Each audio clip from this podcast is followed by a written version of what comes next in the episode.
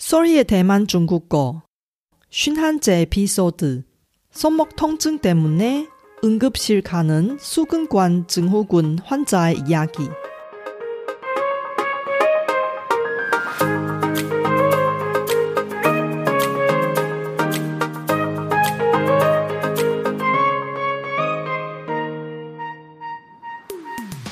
안녕하세요. Sorry Chinese에 오신 여러분을 환영합니다. 원어민 강사 솔희와 함께 대만 중국어와 중화권 문화를 배워봅시다.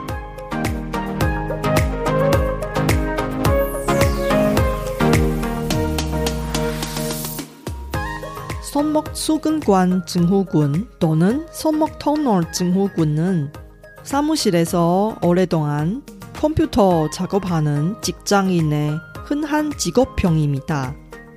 지난 에피소드에서 손목 통롤 증후군의 원인, 증상과 치료 방법에 대해 소개했고, 이번 에피소드에서는 실제로 손목 터널 증후군에 걸린 제 스토리를 이야기하려고 합니다. 이번 방송은 중국어로 진행하고 중국어 스크립트를 쇼노트에서 공유할 테니 공부하실 때 잘 활용하세요.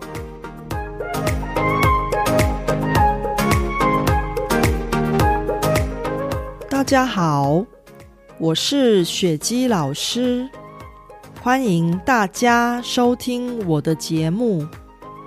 习惯使用手机和电脑的现代人，应该大部分都有过手指。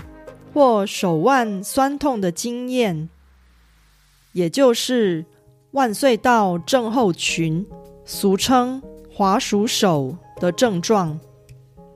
但是大家有没有看过，因为滑鼠手太痛，痛到居然被送进急诊室的人呢？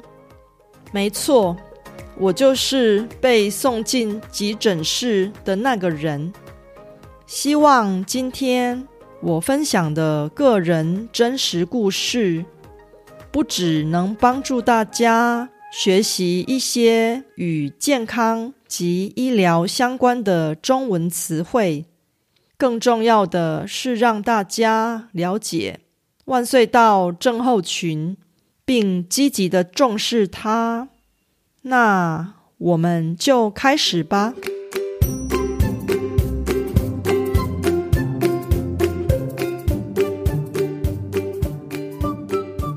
万岁到症候群，也就是俗称的滑鼠手，它是一种慢性疾病。很多滑鼠手的初期患者，自己并不知道自己已经得了滑鼠手，等到发现的时候，可能已经很严重了。而这个慢性病严重的程度，以及它对我们的生活所造成的影响，很可能远远超出我们的想象。因为当初的我就是这样，一直以来，我的工作都是必须坐在电脑前面，大量的使用。电脑滑鼠与键盘，譬如在翻译书籍的时候，我几乎是整天与电脑键盘为伍；即使是在教中文的时候，我也是用键盘把上课时补充给学生的内容输入，并存在云端硬碟里。代替手写白板或黑板，因为这样一来，不但非常方便，不需要额外花时间写白板及擦白板，还可以在短时间里把最多、最丰富的内容教育给我的学生。换句话说，在一天中。我至少会有八个小时需要使用电脑来工作。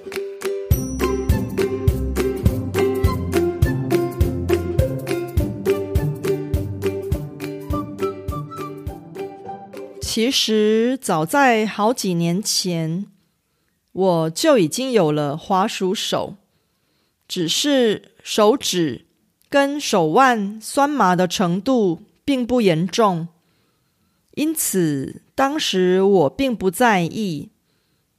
我的滑鼠手第一次正式发病，是在去年的某一天。当时我跟成员们正在进行一项计划案，由于有一部分成员脱稿的关系，为了在短时间内把即将截止的计划案赶出来，我必须在两三个小时内持续不间断的使用滑鼠与键盘工作。其实当时我已经明显的感觉到，持续使用滑鼠的右手手腕有一种很不舒服的刺痛感。但是为了赶时间，仍然没有休息，反而继续工作。后来虽然计划案如期落幕，但是第二天早上一醒来。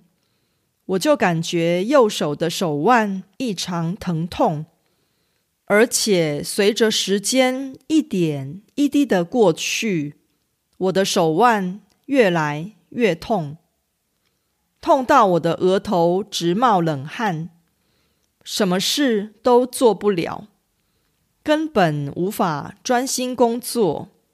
后来实在痛到受不了，只好临时请假。紧急的被我先生送到了临近医院的急诊室进行治疗。在急诊室里看着各种重伤患者来来去去的我，感觉有点啼笑皆非。谁会因为打电脑打太多被送来急诊室呢？搞不好我是第一个呢。不过，当时的我可一点也笑不出来，只能咬紧牙关，忍着痛，在急诊室的椅子上如坐针毡，等待医生们忙完那些重伤的病患，再过来处理我的滑鼠手。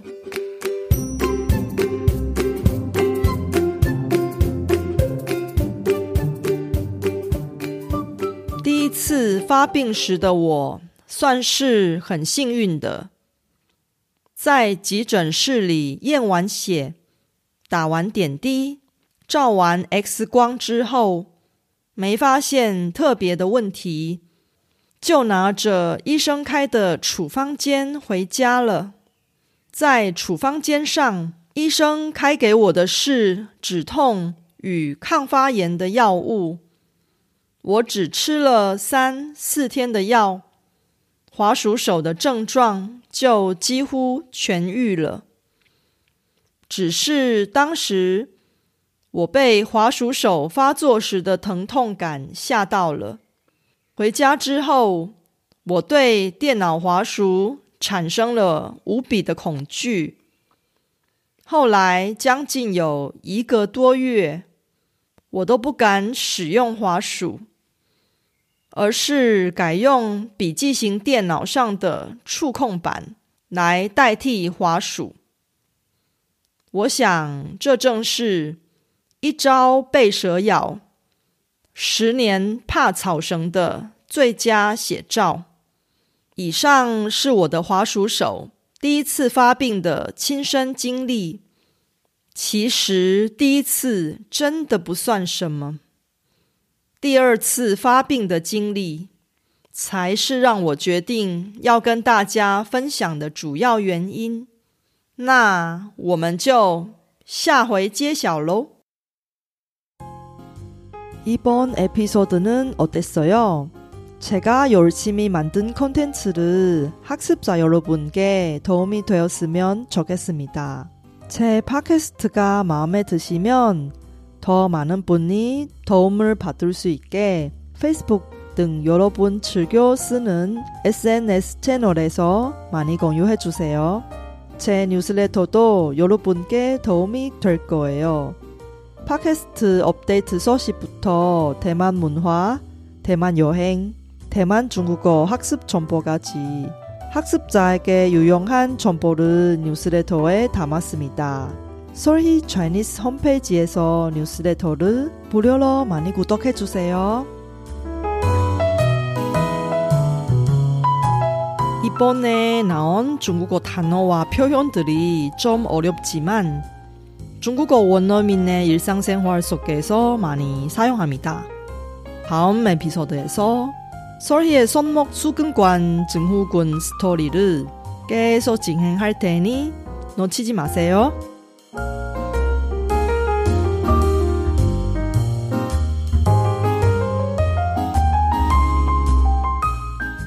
바쁘신 와중에도 불구하고 제 팟캐스트를 들어주신 여러분께 진심으로 감사합니다. 여러분의 의견이나 궁금한 것을 solhichinese.com에서 글로 남겨주세요. 그리고 새로운 에피소드가 나올 때 알림을 받을 수 있게 팟캐스트 채널을 구독해 주세요. 그럼 다음 에피소드에도 만나요.